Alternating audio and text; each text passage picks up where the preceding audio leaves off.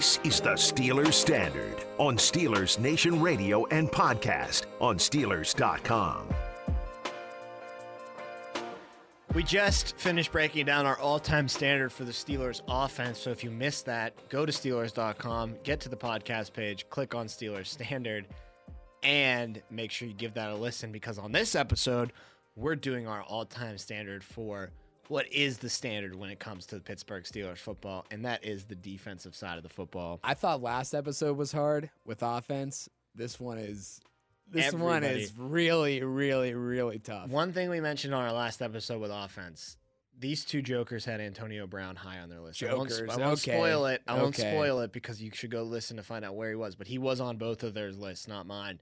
And the thing that they Pay said- Pay attention. Which, the Watch that, the film. The thing that they said, which was true, is that Antonio Brown reached the height of his position, not just for the Steelers during his tenure, the entire N F L, though. He was the best wide receiver in the league. You really couldn't say that about Ben, Terry, Lynn Swan, whatever. You really couldn't say that about another person offensively. At least for a four or five-year stretch, you couldn't. Maybe defensively, for a year. though, that yeah, is a whole true. different story. Yeah. You could make that case for five, maybe six guys really being the face of their position in the league for three, four, five-year stretches. Starting at number five for me. I don't want to start. It's just too hard. Starting at number five for me, this is one that hits pretty close to home. This is maybe a little bit of personal bias, but I think his accolades certainly merit him making this list.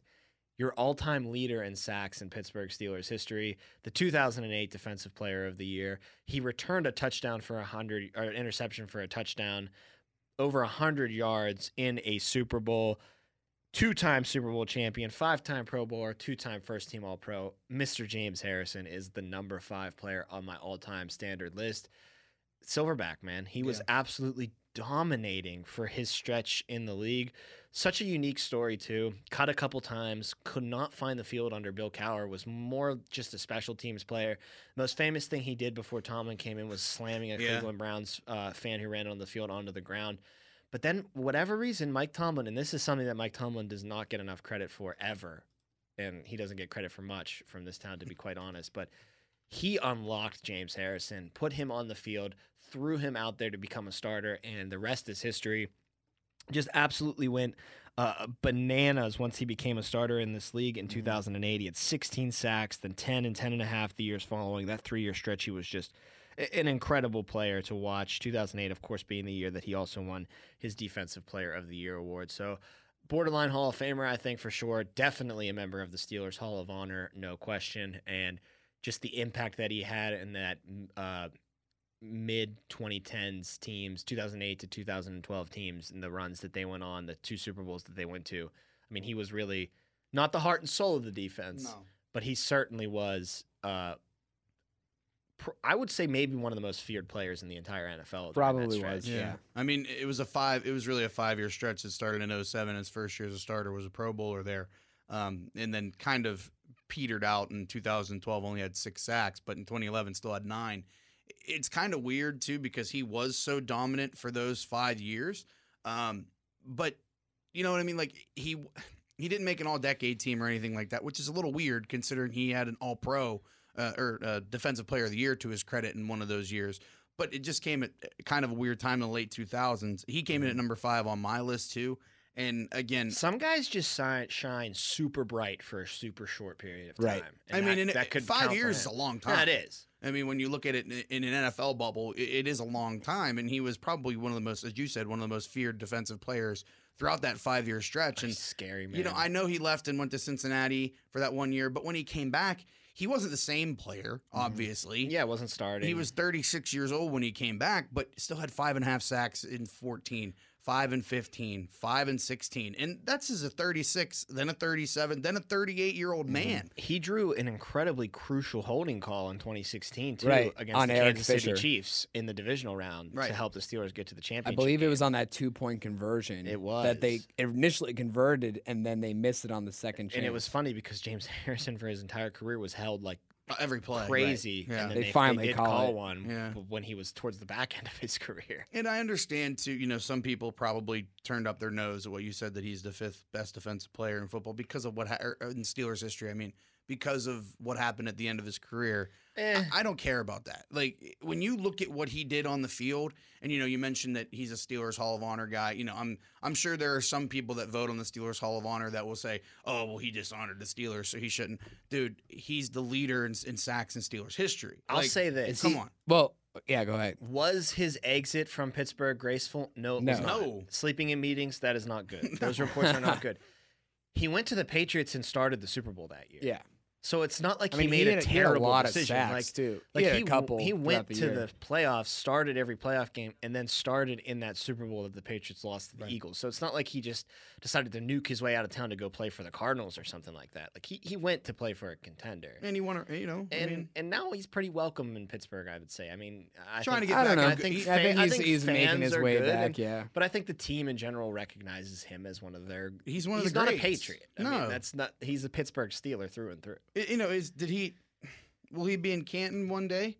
Probably I don't not. know. Probably not. So. Probably not. Probably didn't dominate so, for a long time. There enough are show. so many Steelers who are so good, so great, but because there are so many Steelers already, you have to say to yourself, probably not. Like we said, Hines Ward. Like if he was a ba if he was a Bengal for his career, he's the yeah. best Bengal of all time. Right. But because he's a Steeler, he's maybe top ten all time in Pittsburgh history, maybe. Yeah. You know what I mean? And I, I think that's a great point by you, Tom, that you just said, like, if he was a Bengal, if he was an Atlanta Falcon, he he's would the best be, ever. he'd be the best ever. And here in Pittsburgh, there are some people that look at him like a pariah. Like, yeah. you know what I mean? Like, he's a bum because the way that he We're left. Spoiled. Right. Absolutely. That, absolutely. Spoiled. Yeah. Did he make your top five? Yeah, he's number, he was number five. five. Yeah. Okay, so I had a different number five here. I went, James Harrison made my honorable mentions, mm-hmm. which I think is totally fair. Totally fair. I think for my number five, I went Jack Ham.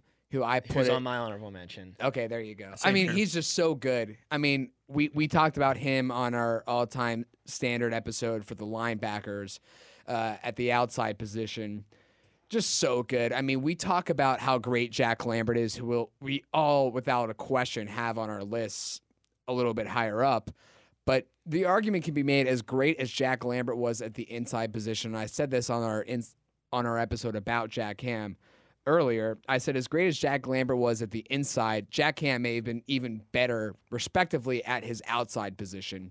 Just so absolutely dominant. And you want to talk about getting to the cornerback as the edge rusher. He did that, but he also, I believe, leads all Steelers uh, in, in Steelers history with interceptions. So not just able to disrupt the pocket or, or disrupt the ball behind the line of scrimmage, but also his ability to make plays beyond the line of scrimmage was almost incomparable, just because at his position you don't really see linebackers and the and being talked about their ability to take the ball away through the air. It's always through fumbles, and he was able to do both, disrupting behind the line of scrimmage and then taking the ball away through the air. Just so absolutely dominant, and you cannot talk about that defense without mentioning Jack Ham. I mean, just so, so good. And I, I referenced this also when we were, Cal and I were having the conversation. At his Hall of Fame enshrinement, uh, Joe Paterno was the one who was making his speech, because it's also argue it's the argument can be made that he's the greatest Penn State football player of all time. He might be the best linebacker in college football history. Yeah, yeah, he really could be. Yeah. One thing that's funny about Jack Ham, and Mark has told me the story a couple of times, both on the air and off the air, that because Mark and Ham used to do a show together, so like they, oh, really? they're good, okay. they're close. Now, he's been on the show a couple of times before too, but Jack Ham said to him, "Look." If I, it's all about where you're drafted in the N F L. That's a mm-hmm. big part of it. And we just mentioned how if Harrison was on the Bengals, he would be uh, a superstar there and maybe the best of all time. Well, Ham kind of took the other approach with this. He said that if he was drafted by the New Orleans Saints, he's convinced he would have been a nobody. Yeah. He's convinced he wouldn't have been it's really fair. remembered in the N F L. But the fact that he was drafted by the Steelers and was on that defense with all that talent around him, it really let him shine at the niche that he was amazing at, which is, like you said, that outside spot, not only stopping the run, but also being such a prolific stop uh, pass coverage guy. thirty-two interceptions in his career at that position is outstanding. So it's about where you get drafted, and it's just funny to me that he, you don't really get that kind of a perspective from an athlete, but for him to be able to sit back and really recognize that and say that, that's that's something incredibly special that you don't hear too often. Right, you don't really right. hear, even if they are retired, you don't really hear him say, man, you know, if I was drafted by the wrong team, I don't know if I really would have panned right. out as well as I did. So it's just a really funny little anecdote. That, no, of course. He but thinks I, the Steelers really made him as much as he helped make the Steelers. Which I can appreciate him for saying that, but still, you're as if you're Jack Ham, he would have been good in the Saints. He would have been I mean, good. He would have been good. But it's nice to see that he was humble. But, but was, he probably wouldn't have been as recognizable. The last thing, yeah, probably that's true. When you're the only guy on that team compared to, I mean, maybe curtain. maybe you could say the opposite because he, he'd be the only guy. He'd be the face of that franchise. He'd probably go down as the greatest New Orleans scene of all time, maybe ever, yeah. maybe only behind Drew Brees. But to, to to round out our conversation about Jack Ham, at his Hall of Fame enshrinement, Joe Paterno was speaking, and he had said, someone once asked me, what's my favorite play that Jack Ham made while at Penn State? And he said, I really couldn't think of one because I don't know if he ever made a bad play. His entire time with Penn State was just one long highlight reel, and I think you could say the same about his pro career. The guy never made a mistake. He was always on it. He was as consistent as you could possibly want, and like I said earlier, as great as Jack Lambert was, Jack Ham may have been better just at the outside linebacker position. We mentioned how Jack Ham is the Steelers' leader from linebackers as far as interceptions are concerned. Well, my number four guy is the leader at interceptions mm. overall for the Pittsburgh Steelers. I have Mel Blount number forty-seven. Number, number forty-seven. I have him they, also my number they four. They changed the yeah. damn rules of the game because of him, because he was too physical. They changed the way that you could cover in the league because of Mel Blount. That in itself is such an honor, maybe second only to making to the Hall of Fame. The fact that they actually changed the game because of your impact, so incredible. Five-time Pro Bowler, Hall of Famer, like I mentioned, and the career leader in interceptions with fifty-seven for your Pittsburgh Steelers. Uh, always a recognizable uh, guy around Pittsburgh to this day with his cowboy hat. You'll never miss Mel Blount if you see him out in public. ninety-nine percent of the time he'll be wearing that cowboy hat, which is just awesome. A thirteen-year career, all of them spent in a Pittsburgh Steeler uniform. Mm-hmm. No question, the best defensive back in Pittsburgh Steelers history, yeah. uh, cornerback in Pittsburgh Steelers right. history. Need to throw that disclaimer yeah, yeah, out there yeah, for yeah, a guy yeah. that's coming up on my list. But same here. Hats off to Mel Blount, a uh, cowboy hat off to Mel Blount because what an incredible talent that was. And and again, I, I said it three times. I'll say it a fourth.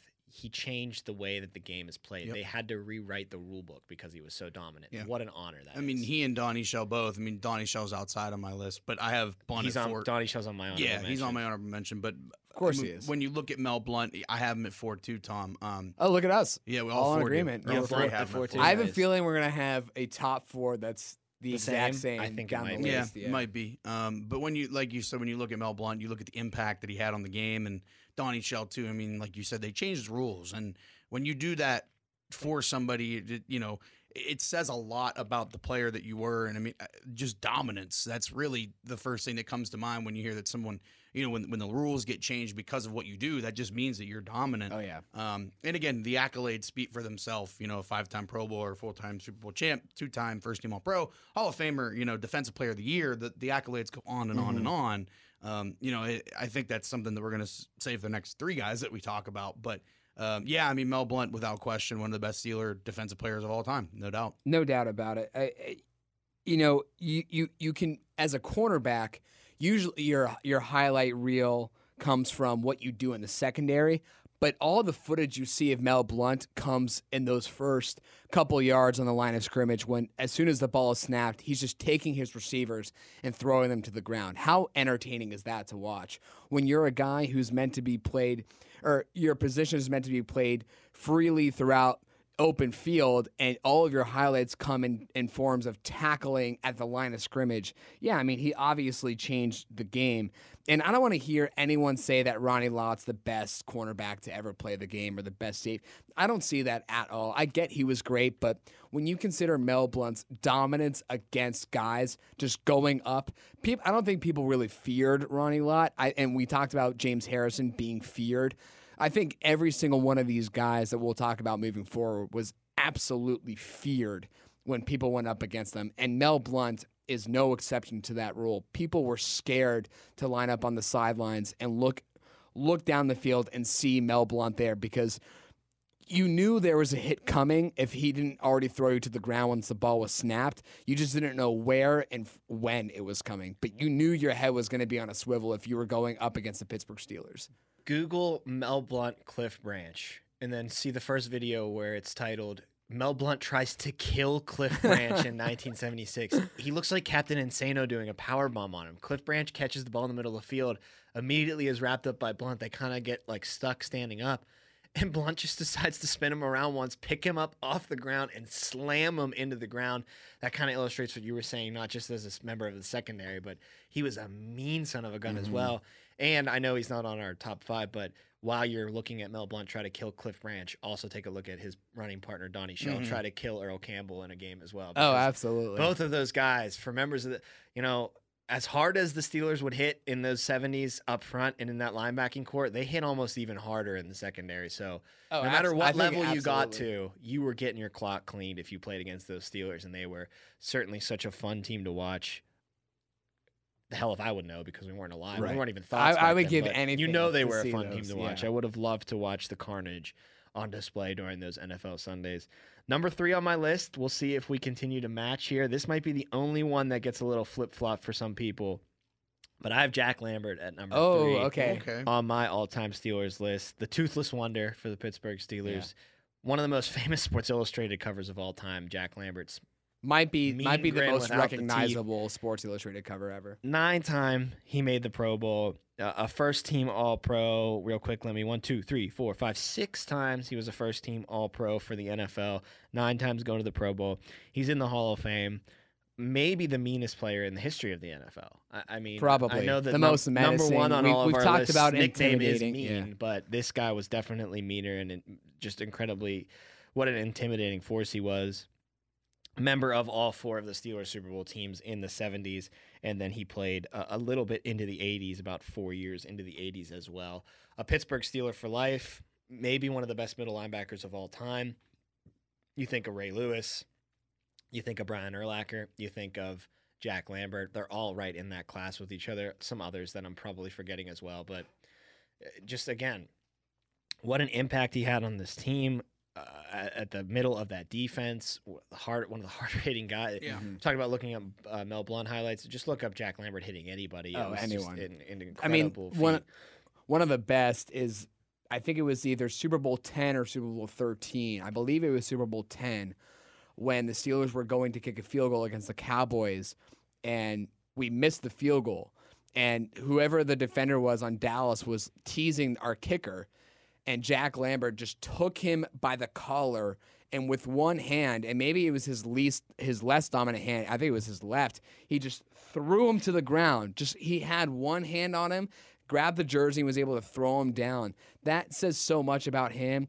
A, he was no B S, and B, he didn't need to use his whole body to take a guy down. He just needed a little pinch on your jersey, and you were on the ground. Won the Super Bowl his rookie season, starting every single game his rookie season in nineteen seventy-four. Then he went back-to-back. So for the first two years, he knew nothing but winning, winning Super Bowls. Yeah.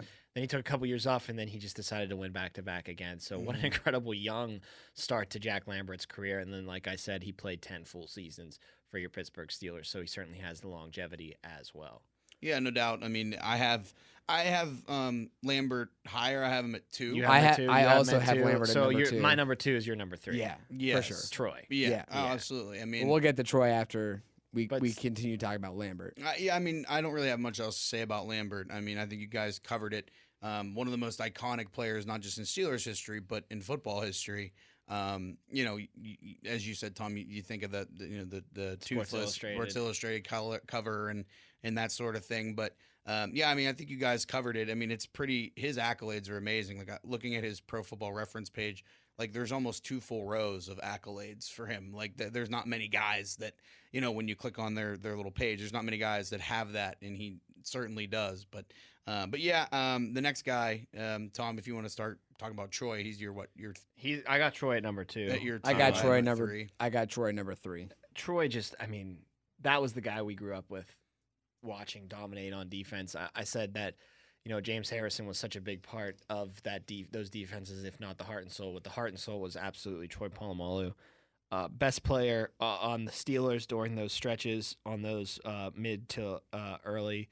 mid two thousands teams, uh, best player in the N F L, in my opinion, at that position as well. I know a lot of people will argue Ed Reed. Those, and it's fair. Those two will go back and forth forever as yeah. who was better, Troy or Ed Reed. It was just an outstanding era in the league. Uh, Troy Defensive Player of the Year winner, uh, four-time first-team All-Pro, been to the Pro Bowl eight times. I mean, this is a guy, two-time Super Bowl champion. twenty ten was when he won that Defensive Player of the Year. Hall of Fame All two thousands team for the decade. Accolades, just accolade after accolade after accolade. You don't know Troy, though, unless you saw Troy play. He yeah. played with such reckless abandon. And mm. Ed Reed... And it paid off almost every moment. With Ed Reed being great, he was more of a prototypical safety. Troy Polamalu would... You didn't know where Troy Polamalu was going to line up. Um, there's so many famous stories about, you know, Pat McAfee finally getting to run his fake. Polamalu's in the C-gap. Polamalu's in the C-gap, and he's not supposed to be there. I've heard similar stories about Peyton Manning saying that, you know, one of his least favorite players to play against was Troy Polamalu because Peyton was such a, a, a technician when it came to diagnosing defenses. He knew what the defense was supposed to do more than the defense yeah. itself. And he'd look out there and he'd be like, well, hold on, forty-three is not in the right position right now. What the mm-hmm. hell's going on? Timeout. I can't run this play. Mm-hmm. it, it was just the fact that he zigged whenever he was supposed to zag, and Jacob, like you said, almost ninety-nine percent of the time the zig worked out. I don't know. I don't know a time when it didn't, to be uh, honest. Uh, maybe later in his career, I think yeah. he might have taken a couple gambles yeah. that he shouldn't have, but that's just because his athleticism was starting to leave him. It had nothing to do with the fact that he, you know, was making a He was just play. a guy who made careless mistakes. He just didn't mistakes. really know about his right. body. He wasn't doing that. He thought he was a younger self, and that's probably hard to adjust uh, yeah. your body to like to that. accept, to come to terms with, of sure. Favorite Troy Polamalu play? Oh, it's so hard. It's You gotta say the first, A F C Championship game. That's so big, but I, I just play in general to me that uh, the most impact of a Troy play. I for still, sure. I still think it. I mean, the jumping over the line to sack Kerry Collins is one of the things. I don't think we'll ever see that again. That game was so defensively dominant for the Steelers. It was awesome to watch. I think the final score of that game was like twelve to ten or if something. If you don't know what I'm talking about, just Google Troy Polamalu, Kerry Collins. They're Sack. Steelers playing the Titans. Right. Titans were on like the goal line, like, and Troy times the snap count perfectly. Where before the offensive line can even get out of their stance, he jumps over, over them. That was the grabs, first time he did in it. the same yeah. moment. Grabs Kerry Collins and just brings him to the ground. Yeah. Yeah. And it's almost like the refs don't even know. Like it's like a delayed before they blow the whistle because they're like, "Wait, and, is that the play? Yeah. Did the play just end?" There's a great play that came in the earlier set of his career. I believe it was two thousand six, so he was only three or four years in, when it was in Denver, and there's kind of like a screen pass going on, and he's almost flipped backwards, and he has the wherewithal to know where the guy with the ball is, and he just reaches his hands backwards and grabs the guy and is able to tackle him to the ground. Just, I mean, you could talk about his...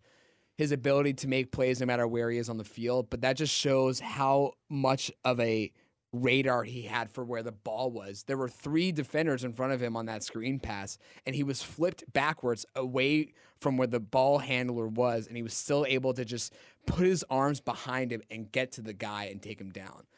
Another great play. Yeah, I mean, one that sticks out opening night against Tennessee. I was oh, just going to say that, too. What's up with him in Tennessee? Yeah, yeah, he just had a thing for them. And I think the biggest thing, too, about Troy is, like, you guys have kind of referenced it, but the the, the fact that it looked like he didn't know what he was doing, you know what I mean? Like, but he did, yeah. But he did, you know. It, it, he completely changed the way safeties played. He... As you said, you know, Peyton Manning would go up to the line, like, why is he over there? Like, he's not normally over there. He's not There's suppo- a reason. You would even say he's not supposed he's to not be supposed over there. to be there, right? And it, it looked like he, you know, again, he didn't know what he was doing, and he would take calculated risks, and he would, you know, he would leave some guys open sometimes, you know what I mean? Like, uh, safeties and things like that. Like, they would have to cover for him. Ryan Clark, a big, uh, you know, a big part of that. But, um, yeah, I mean, most of the time it paid off. I mean, he just... He just was different. You know, I think that's the best way. Like, if you gave me one word to describe Troy, I think different's the best one. You know, he was just a that's different incredible. cat, you know? That's incredible. Another play that really sticks out to me is um, his – we talk about the A F C Championship game, the pick six. We've talked about his ability to jump over the line of scrimmage against Tennessee, but how about the game where he did both? The A F C Championship game, when he jumped over the line of scrimmage to stop Joe Flacco from doing the quarterback sneak to kind of extend that drive that they were going on. That came before the pick six, and everyone was saying, look at how great of an athlete Troy Polamalu was. I guess that was the first time he did it because the Tennessee game was a couple of years later. But that one also has to stick out in your memory. There was too. a game against the Ravens as well in a regular season game. Oh, it was the game and, where Ben be stiff-armed uh, Terrell Suggs, Suggs away from him. This is this is the, this is in Baltimore. It's a Sunday night football game. The Ravens was ruling the game. I, I mean, think the score was like ten to six in the favor Steelers of Baltimore. Could not move. No, the they didn't. So the Ravens are deep in their own territory. I kid you not. It.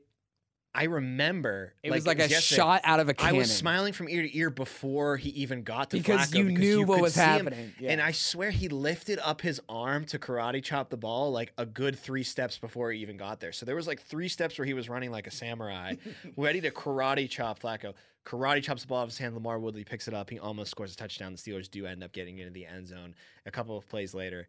Just an incredible player. And finally, before we move on to number one, I know we're out of time, but I just got to get this quote in on Tom Brady talking about Troy. One key to success for a quarterback is to study a lot of film in order to understand defensive tendencies and know how the defense will try to defend everything you are trying to do as an offense. But that never worked against Troy. He was one of the most instinctive and disruptive players I have ever played against. Outside of his incredible athleticism, his greatest skill was his unpredictability. Yep. That's coming from the GOAT. Tom yeah, Brady another himself. another one that right before we have to move on is again that same game. So many games where he had multiple plays that are so iconic, but the one that Colin was talking about that season opener against Tennessee, he had that one-handed grab. Before that, the Chargers. It was, no, no, no, no. It was the same game. It was Tennessee opening night. It was before the the interception happened. Tennessee was back in their own territory. This was coming off of Chris Johnson's two thousand yard season. They do a pitch to the right, to the left. And Chris Johnson has all this open field, and the camera doesn't even have Troy in in the frame. And all of a sudden, you just see him dart, and Chris Johnson is tackled for like a six-yard loss. You think Chris Johnson, with his speed, can just run on that open field.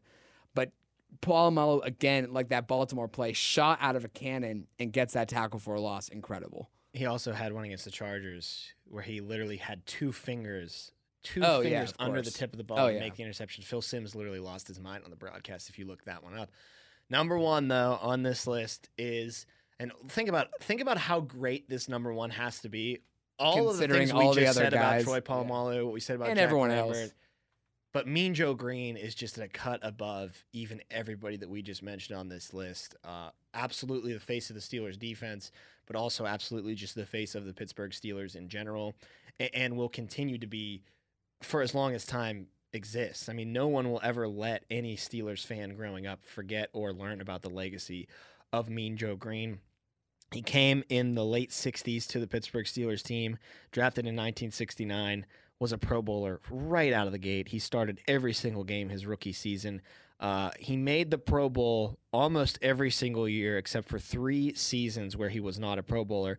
Interesting enough, though, for Pro Football Reference, in nineteen seventy-seven, it says he wasn't a Pro Bowler, but he was a first-team All-Pro. So I'm not really sure how that one shook out that year. But uh, regardless, always going to the Pro Bowl, almost always a first-team All-Pro. Uh, he made the Hall of Fame All nineteen seventies Decade team. Won two Defensive Player of the Years in his career, the only Steeler player to ever do that. He won the A P Defensive Rookie of the Year, and of course, he's in the Hall of Fame. I mean, you, you just you you only really have to say Mean Joe Greene, yeah. And that's you don't need much analysis after that because everybody out there listening already just knows the impact and the legacy that Mean Joe had on the Pittsburgh Steelers. I mean, he's the greatest defensive player of all time in the history of, of all the league. time. I mean, Aaron Donald may give him a run for his money by the end of his I don't career. know if he if you could even ever touch. I don't know if you can, but I'm just saying he he could he's the only guy that you could maybe make a conversation. And think about for. how like you know Super Bowl rings, Brady passes Mo Montana. Yeah. He's the greatest. Well, Donald, even J J Watt has passed um, Mean Joe as far as Defensive Player of the Year awards are concerned. That still doesn't even come I, I close to being enough. They need to yeah. like triple his output for it to even start to come close to being a factor that matters and them supplanting him as the greatest of all time. I mean, I, I'm not trying. I know this is about Joe Greene. I just pulled up Aaron Donald's Pro Football Reference. He's the closest for the hell of one. It. Uh, he's already got seven Pro Bowls, six All Pros. Mean Joe Greene had ten all, uh, Pro Bowl Pro Bowls and four All Pros. I know, obviously, the Super Bowl championships. He's got four of them. Donald's got zero. Um, he has been to one, but again, he's the only guy that even rivals him, and, and oh, by the way, Donald has three Defensive Player of the Years, and Mean Joe only had two. I mean, no, that's, no, no. He's the don't get me wrong. He's the one. That he's could the one. Do it. Yeah, but uh, there's nobody else that's even close.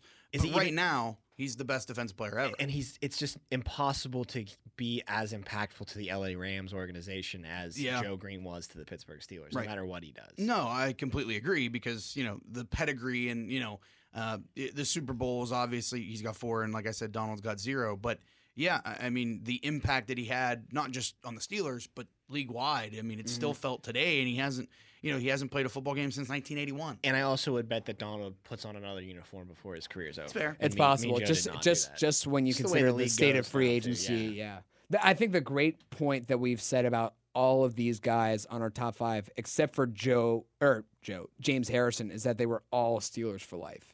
These guys were as committed as any single person could be to a team. And not only did they have that, but they were also so great. They were so great.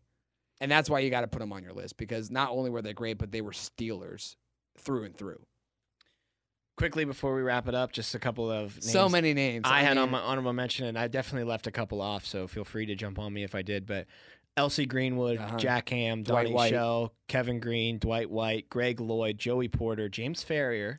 Maybe. I think James Casey Ferrier Hampton. Was very underrated. Casey Hampton, uh, Um, Cameron Hayward. Cam Hayward. And I actually put Ike Taylor on my list as well, too. Yeah, I mean, Kellen put Ike I Taylor put in, in his top D Bs. Five. Yeah, his yeah. D Bs. He was really good when he was No, great. He was really yeah. good. I mean, that's not... I mean, you're he forgetting ball, You're forgetting but... one, though. You didn't, yeah. you left off Rod Woodson. Rod Woodson. Oh, my God. That's a terrible this, omission. Rod Woodson's thing. like uh, number six or seven, honestly. I'd say, no, Rod Woodson's number six. The only reason I didn't put... I put... You guys put uh, James Harrison number five. I put Jack Ham at number five. Rod Woodson did not make my top five, and probably will get a lot of flack for that. But the reason he didn't make my top five is because he wasn't a Steeler for life.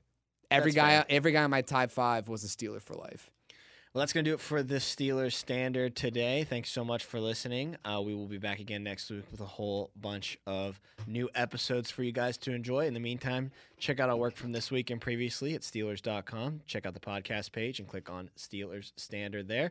For Jacob Brecht and Callen Gursky, I'm Tom Opperman. Thanks as always. We'll talk to you next time.